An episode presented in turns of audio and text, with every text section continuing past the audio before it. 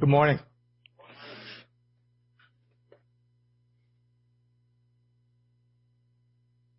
We're talking about the ties that bind, and in this series, as Jay mentioned, we're doing some character studies, getting to know some biblical characters in order to identify emotional connections that moved them either toward God or away from Him.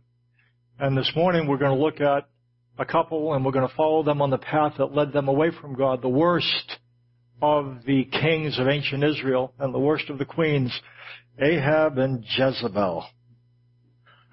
If you have your worship folder, take it out with me and we'll look at 1 Kings chapter 16.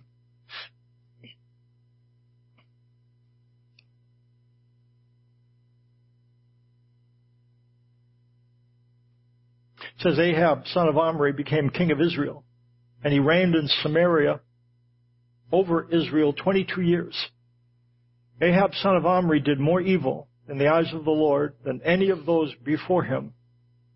Now, he not only considered it trivial to commit the sins of Jeroboam, son of Nebat, but he also married Jezebel, daughter of Ethbaal, king of the Sidonians, and began to serve Baal and worship him. Following the reign of King Solomon, Israel was divided into a northern kingdom and a southern kingdom. And the reason why, uh, Solomon ushered in the glory days for Israel, but he also expected a lot of people in his kingdom. He taxed people heavily, conscripted people into service. So when he died, they came, the individuals who lived further in the north from him Jerusalem is in the south. There were a lot of tribes in the north, and they came to his heir, which was Rehoboam. And I've talked about this. Uh, Rehoboam ended up being the kingdom, the king of the south. Jeroboam ended up being the king of the northern part of Israel, so they call him the Boom Boom Brothers. Rehoboam, Jeroboam. I'm sure you're glad to know that. What ended up happening the individuals, the emissaries from the north say, listen, light, light us, lighten up on us. You know, you're, you're really conscripting a lot of us into labor. You're taxing us very heavily. And so they were talking to Rehoboam. They said, let us uh, lighten up on us and then we will serve you. Everything will be fine. And he ended up meeting with his advisors and indicating, my father went easy on you. So they said, okay. And then Israel at that point divided into a northern, more, more populous kingdom, which was called Israel. And the kingdom of the south, the southern kingdom, was called Judah. Ahab was the son of King Omri. Omri brought, the northern kingdom of Israel into great power. And as we'll understand why, he established Samaria as its capital. Friendly relationships existed between the Israelites and the Philistines, who were a powerful nation, you remember, in David's time. That Goliath was one of the Philistines, and so, but these are Phoenicians, so why am I talking about Philistines? It's Phoenicians anyways, different kingdom, but they had had friendly relations during Omri's reign. And Ahab, when he took the throne, he decided it would be politically expedient to marry one of the Phoenician princesses. And this he did. He married Jezebel. And in so doing, galvanized the relationships between those two countries. Jezebel, like the foreign wives of Solomon, required facilities for carrying on a form of worship. And it was not unknown for Solomon to build some places for his many wives to worship, and Ahab did the same thing. He made an altar for Baal in a shrine that he built in Samaria, and he might have thought that he would experience happily ever after, but he might have benefited from learning more about Phoenician culture. Phoenician women were used to having a more active role in government than their Hebrew counterparts. As such, Jezebel would, was customary, it, it was, she expected to have a more active role in establishing the worship of Baal, and so this what she did, and she wanted to put Baal worship as the national religion of Israel. She was a very strong woman. She organized and maintained guilds of prophets, 450 prophets of Baal, 400 prophets of Asherah. She also destroyed prophets of Israel, as many as she could reach. Not only did she become involved in religious affairs, she also helped her husband out. She took charge um, in other areas. I'm going to read you. Uh, in fact, it's I believe it's in 1 Kings 21, just to give you another picture of Ahab and Jezebel. Look what it says, 1 Kings 21. Ahab went home sullen and angry because Naboth, the Jezreelite, had said, I will not give you the inheritance of my fathers. He lay on his bed sulking and refused to eat. He inquired about this vineyard. He asked Naboth if he could have it. Naboth said, no, this has been in my family a long time. You can't have it. And so he went home and sulked and he refused to eat. Now, Jezebel was not the sulking type. And so Jezebel, his wife, said, is this how you act as king over Israel? Get up and eat. Cheer up. I'll get the vineyard of Naboth the Jezreelite. So she wrote letters in Ahab's name, placed a seal on them, and sent them to the elders and nobles who lived in Naboth's city with him. In those letters she wrote, proclaim a day of fasting. Seat Naboth in a prominent place among the people. But seat two scoundrels opposite him and have them testify that he has cursed both God and the king. Then take him out and stone him to death. Love Jezebel. she made good on her plan. She did exactly what they said. The scoundrels accused Naboth, and they took him out and stoned him to death, and she was able to hand over the vineyard to Ahab, her husband. This is just a little snippet of what happened, but the violence, bloodshed, idolatry occasioned by Jezebel and Ahab around the, aroused the indignation of a very powerful prophet, Elijah. Elijah was one of the prophets. He confronted Ahab and charged him with the sin of following Baal. And the problem was not that they were forsaking the God of Abraham, Isaac, and Jacob.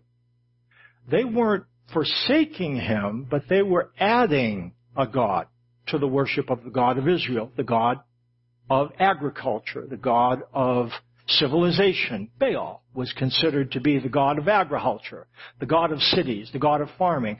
The God of Israel was the God of desert, the God of journey. So if you had a wilderness you had to go through, you wanted the God of Israel. But if you lived in the city, wanted to raise a good crop, then you needed the, the climate god, the agriculture god, the civilization god. You needed Baal. So what they decided is, why choose? Let's put the God of Israel in one pocket and the God of agriculture in the other one.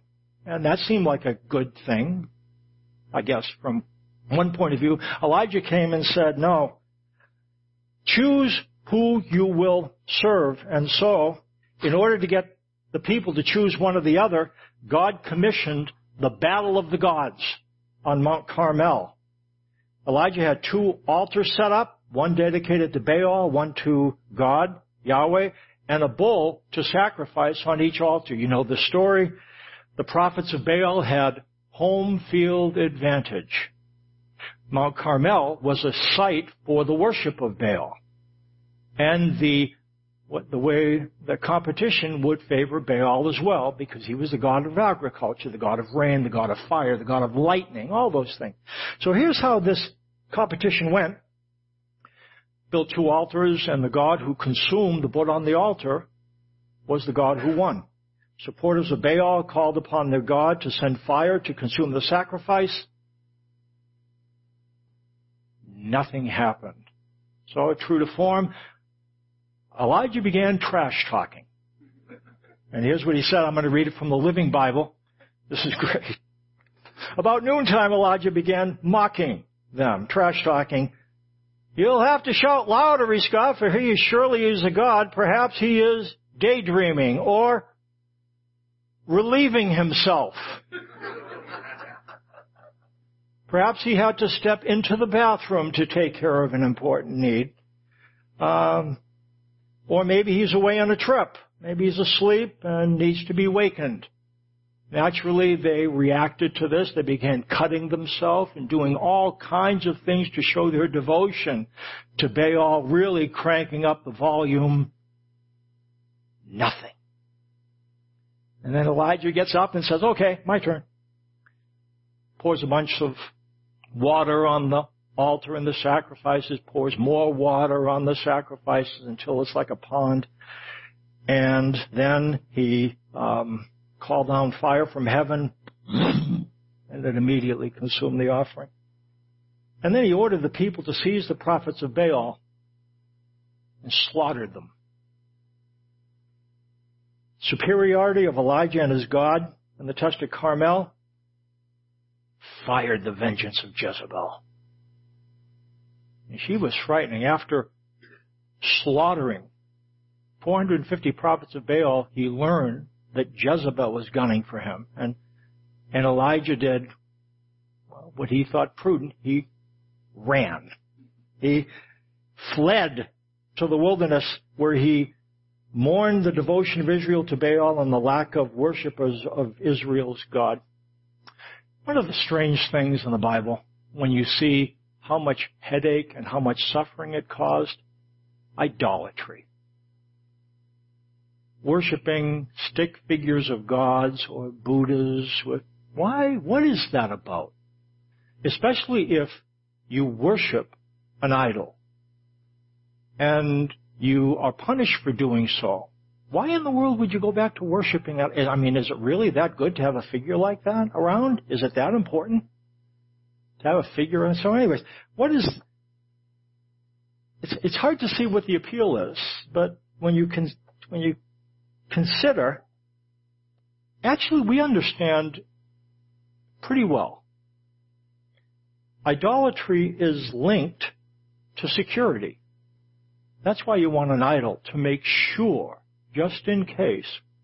And the reason why I think we understand is when the Bible talks about money, it casts money as an idol. Money is an idol. Something that you, we derive security from. We understand idolatry, don't we? We understand how it works.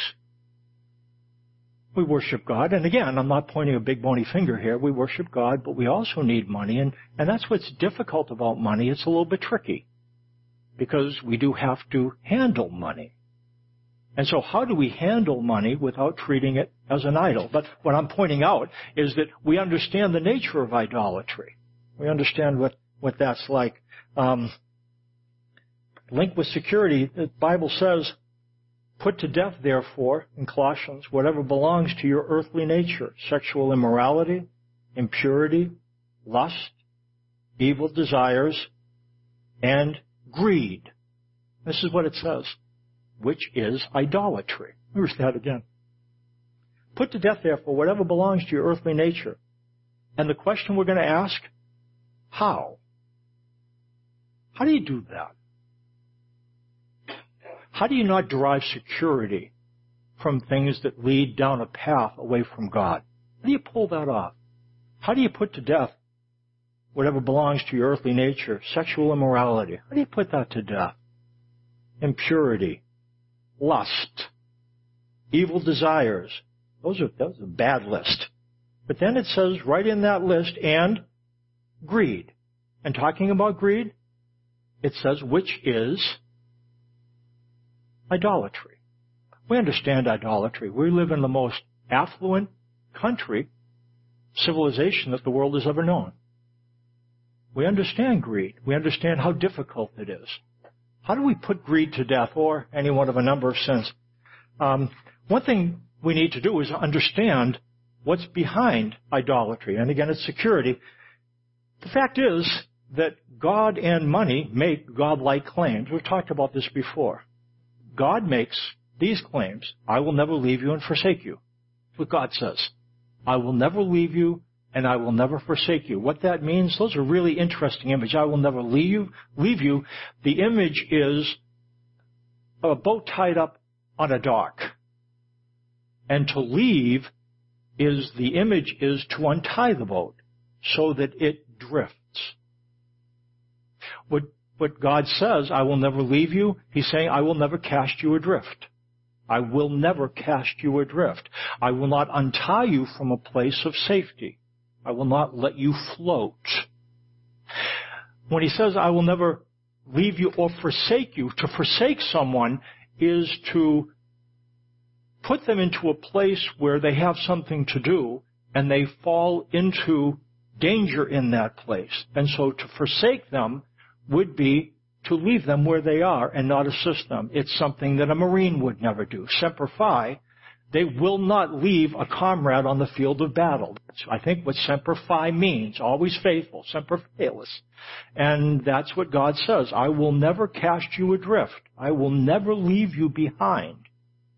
And that's what God says. And that's what money says. I will never untie you as long as you have enough of me in the bank and in your retirement account, you can be assured of being in a safe place. And I will never leave you behind. If you have enough of me, there is no place where I cannot come to assist you, and I will assist you. That's the, the deal. That's why it says in Hebrews 13:5, it's in your worship oh, bowl to keep your lives free from the love of money and be content with what you have because God has said, never will I leave you, never will I forsake you. I think that the principle is this, understanding that idolatry is about security and promises are central. God makes promises. He says, I will never leave you and I will never forsake you. What we see biblically is that disobeyed commands come from disbelieved promises. Disobeyed commands are rooted in disregarded promises.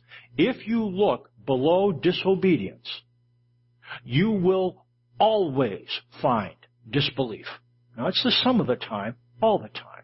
That's the way it is with idolatry. That's really what it's like with any kind of sin. Beneath disobeyed commands, you always find disregarded promises. Let's talk about disregarded promises. Um, there's a verse we've looked at. I like it. Jeremiah 13 talks about wickedness in Israel, and look what it says. Jeremiah 13:10. These wicked people who refuse to listen to my words, who follow the stubbornness of their hearts, and go after other gods to serve and worship them. There is a breakdown here. There's a recurring pattern that we find throughout the Bible. It's sin goes from one step to a second step to a third step. The first step, refuse to listen to my words. Tune out. That's where it begins. We tune out God. God makes promises to us. And we tune out those promises. That's step one. Tuning out leads to the second step. It talks in the passage about following the stubbornness of their hearts. Tune out is first, following the stubbornness of the hearts, that's second, that is tune in. Do you understand how that works? I tune God's promises out. I tune them out. Then, we all need security, don't we? Would you agree? Is it, is, is security a bad thing? Absolutely not. It's a natural thing. We're going to draw our security from someplace. If I don't draw my security from Him, if I tune Him out, what am I going to do? I have a security breach, a security problem. What am I going to do? I am going to consider what I need to do to secure my life. There's so many unpredictable elements in my life. I'm going to have to find somewhere to secure myself, to make sure I never get cast adrift, to make sure I never get left behind. And so I tune in. And that's what Jeremiah points out. They didn't listen to God. They followed the stubbornness of their hearts. Tune out, tune in, and then talks about went after other gods to serve and worship them, which is turn from. Tune out, tune in, turn from. A recurring pattern we see throughout the Bible. We see it with Adam and Eve, don't we? Do you remember what happens with Adam and Eve? Remember what the serpent says? You will not surely die, the serpent said to the woman. God knows when you eat of it, your eyes will be opened, and you will be like God, knowing good and evil. You will not surely die. You really, listen, can we talk? You really don't have to listen to that. Would you agree? Tuning out? You don't have to listen to God. You really don't have to pay any attention to Him. Tune out. And then where did it go from there? When the woman saw that the fruit of the tree was good for food and pleasing to the eye. Do you understand what's happening here? Tune out. Then where does it go from there? Tune in. Boy, that fruit looks good. And I am hungry. And it's also going to be something that will get me wisdom. Do you understand where that comes from? What wisdom will do? Because if I have enough wisdom, I won't get cast adrift. And I won't get left behind. Tune out, tune in, and what happened next? The birth of Apple. You know, you know the bite out of the apple. Okay. Thank you for that. Yeah. You know what we see? We don't just see it with Adam and Eve. We see this recurring throughout the Bible. We see it in the northern kingdom of Israel as well. Um, we see it in the first king of Israel, Jeroboam. And when it says Ahab, son of Omri, did not depart from the sins of Jeroboam, son of Nebat, there were 20 kings of Israel, 20 kings in the north, not one good one. Ahab was the worst. Jeroboam was the first. And what we're going to see, we're going to understand, how did they get to that place? What happened? Um, a, it's, a, it's a pattern, a little bit of background. Um, they rebelled and made Jeroboam their king. Um, but here's what God said to Jeroboam. Look what it says in 1 Kings 11, 31 to 32, is what God said to Jeroboam. You remember? After Solomon, the king divided in half. Boom, boom, brothers. Rehoboam in the south, Jeroboam in the north. God went to Jeroboam, and this is what he said. If you do whatever I command you, and walk in my ways, and do what is right in my eyes, by keeping my statutes and commands, as David my servant did, I will be with you. I will build you a dynasty as enduring as the one I built for David. What does he give him? What are these? What these are? Promises. These are security inducing promises. Would you agree? I'm going to give you a lasting dynasty if you will obey me and do what I say. What we find is that he must have done this. He must have tuned God out. Because look what happens, the next passage. They had three feasts that they had to go to Jerusalem. Jerusalem is in the south with Rehoboam. That's part of the southern kingdom of Judah. And Jeroboam is in the north and he's starting to get nervous. This is what he gets nervous about. Hmm. Okay, my people need to travel to Jerusalem for the Feast of Tabernacles, for the Feast of Passover, for some of those feasts. Hmm. They're going to go down into the kingdom of Rehoboam. And if they go there, you know what's probably going to happen? They're probably going to stay there. What if? Oh no. What if? Oh no. What if? Oh no. When he what if and no no, you understand that, don't you? Do you understand what if and oh no? What if that? Oh no. What if that? And so, what ends up, what he ends up starting to do? Has to tune in. This is bad. This isn't good. And so, what he does he must have forgotten the promises, mustn't he have? Remember what the promise is? An enduring dynasty? But he must have forgot it. Because then when the feast come, he says they might go away. And then, after seeking advice, 1 Kings 12, the king made two golden calves. He said to the people, it is too much for you to go up to Jerusalem. Here are your gods, O Israel, who brought you up out of Egypt. And this thing became a sin. Remember the story of the golden calf?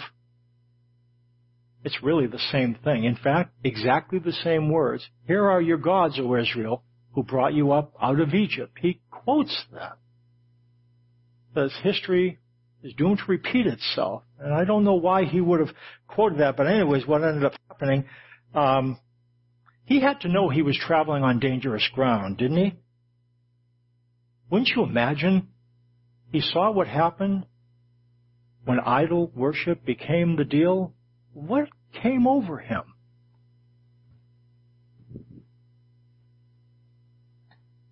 That was first. Tune out. That's where it starts. I'm not going to listen to promises anymore. Things that give security. It's not just listen to God's commands. It's listen to His promises. Promises bring security. Security is a big thing. We want security. We want to know that somebody will not cast us adrift or leave us behind. And that's why God makes promises. And Jeroboam must have tuned God's promises out because tuning out led to tuning in. He began to find security other ways. Oh, I can't let them go down south to worship. And so what did he do? He turned from. And he made these shrines in the northern part of Israel that ushered in increasingly depraved worship. It started innocently. I'm not going to say innocently. But what happened, the idolatry that occurred, starting at this point in the northern, king of Israel, northern kingdom of Israel was unthinkable. Unthinkable. I was talking in Bible study this morning. They, they actually started to worship Molech in the northern kingdom of Israel. And this is what worshiping Molech was. Molech was kind of like a, well, a glorified fireplace with a dome, a big opening, and fire inside. And Molech had arms that were extended up like this. And what you would do to worship Molech is you would put a child on those arms. And it would roll inside. And God said, things that I never would have imagined. Where does stuff like that begin? It began here. Do you remember the pattern? Three points? Can you remember them? It doesn't start in turn from, does it? It doesn't start there. What does it start in? What's first? Tune out. God makes promises. He gives us security inducing promises. We start to tune them out. What happens when we tune out? We tune in. We begin to do things that secure us. And then when we tune out, tune out, tune in, then what's the third? That's where that happens. Um, beneath disobeyed commands, we find disregarded promises. Look what it says in 2 Peter chapter 1, verse 4. This is an important verse. Let me tell you what it's going to say before you look at it. It's going to tell you, again, it's going to tell you how to participate in God's nature and escape the corruption in the world caused by evil desires. Look at me. Look at me. Is it your desire to participate in God's nature and experience from His nature a strength that you don't have? Would that be your desire? And is it your desire to escape the corruption in the world caused by evil desires? Is that your intent? How are you going to do that? What are you going to need? This verse talks about it. Look what it says. He has given us His very great and precious promises so that through them you may participate in the divine nature and escape the corruption in the world caused by evil desires. If you want to participate in the divine nature and escape the corruption in the world caused by evil desires, tell me what you need to tune in. Promises. Promises. You need to find security someplace. God wants you to find security in Him, but if you don't find security in Him, there's a lot of other things that claim to provide security. The only problem is, and you know the difference between God and money? God will never cast you adrift or leave you behind, and money can't make that promise. Now again, use money. Use money. We have to use money. But it is not what's going to be there at the end of your road. Do you know God's promises? Again, I'm gonna, I'll be direct. Again, not a big bony finger here. Do you, do you make room for God's promises? If you do, you will be able to tune in God and find security in it. If you don't, again, uh, this isn't a, you understand what I'm doing here? If you don't have a promise to grab, you're probably going to, and we all do, tune out, tune in, turn from. I'm going to encourage you. If you're going to be brilliant about anything in the Christian life, listen to me be brilliant about his commitments to you. In fact, I would say, again, know his commands, but make sure you know his commitments. His commands will not create the security that will allow you to stay with him. His commitments will. Is that not what we find here? Again, so glance at what he wants you to do, but gaze at what he promises you. Where do you find those? There's a lot of promises wrapped up in a number of things. Well, you know what a good promise is? One of the best. It's the promise associated with the feast that we're going to experience right now. Communion. The promises that God makes you.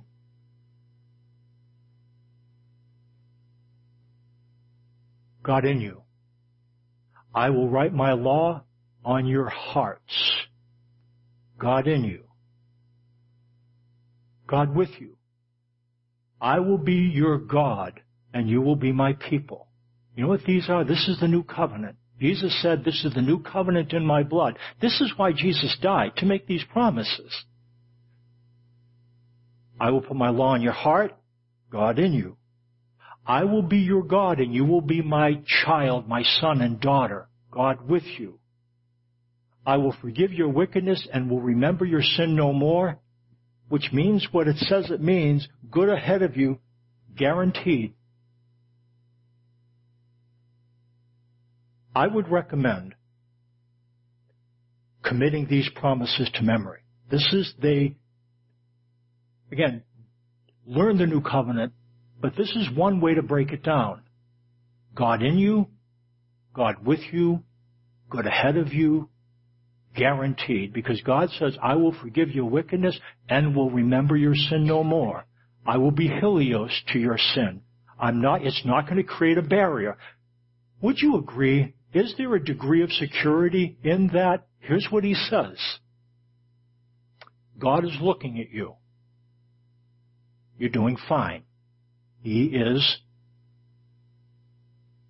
extending his hands, not like this, not for some kind of God forbidden sacrifice like this.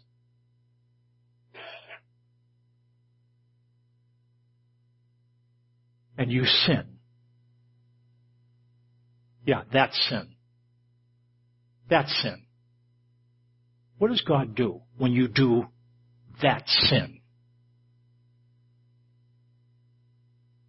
You know what he does? It says, I will forgive your wickedness, remember your sin no more. You know what he does? Nothing. He's doing this, you did the sin, and you know what he, you know what he ended up doing? Did he do this? Okay. Did he do that when you sinned? Are you sure? Don't you hear that a lot? Well, maybe God doesn't turn his back, but you turn yours. You know what? But does that in... Are God's promises dependent on your being sinless? Is God going to continue to keep his promises if you sin? Is that not what the new covenant says? I will put my law in your heart. I'm going to be your God and you're going to be my children. I will forgive your wickedness and will remember your sin no more. Does God, is God mindful of that thing that you did? Is He? What happened, what would happen if you believed that? What would happen if you brought that to mind? What, hap- what would happen if you tuned that in? You know what would happen? You wouldn't tune yourself in and you wouldn't turn from Him. Is that true? Absolutely.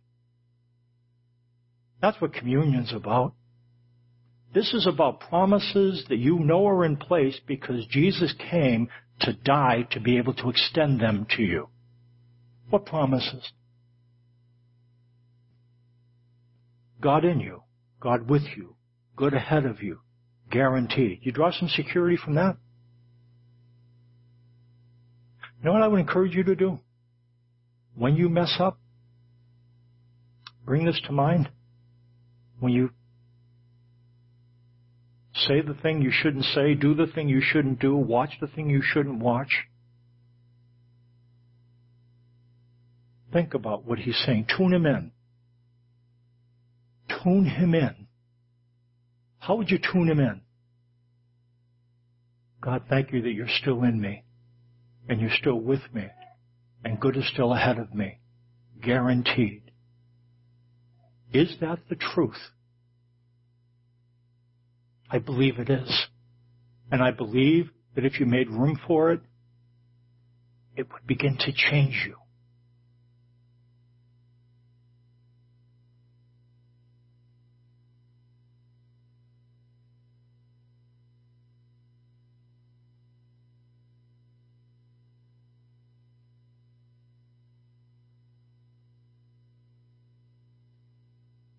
That's what communion's about. It's about bulletproof promises. And God is smart enough to know that we need to walk up to that table. We need to take that cup. We need to take that piece of bread. And we need to think of a, of a new covenant that backs up ironclad promises. New covenant promises. You take the bread and take the cup. And when you eat them, I want you to think of that. At some point during the music, take the elements and, and then there'll be a closing song in just a little bit. But let's grab the elements and let's remember this.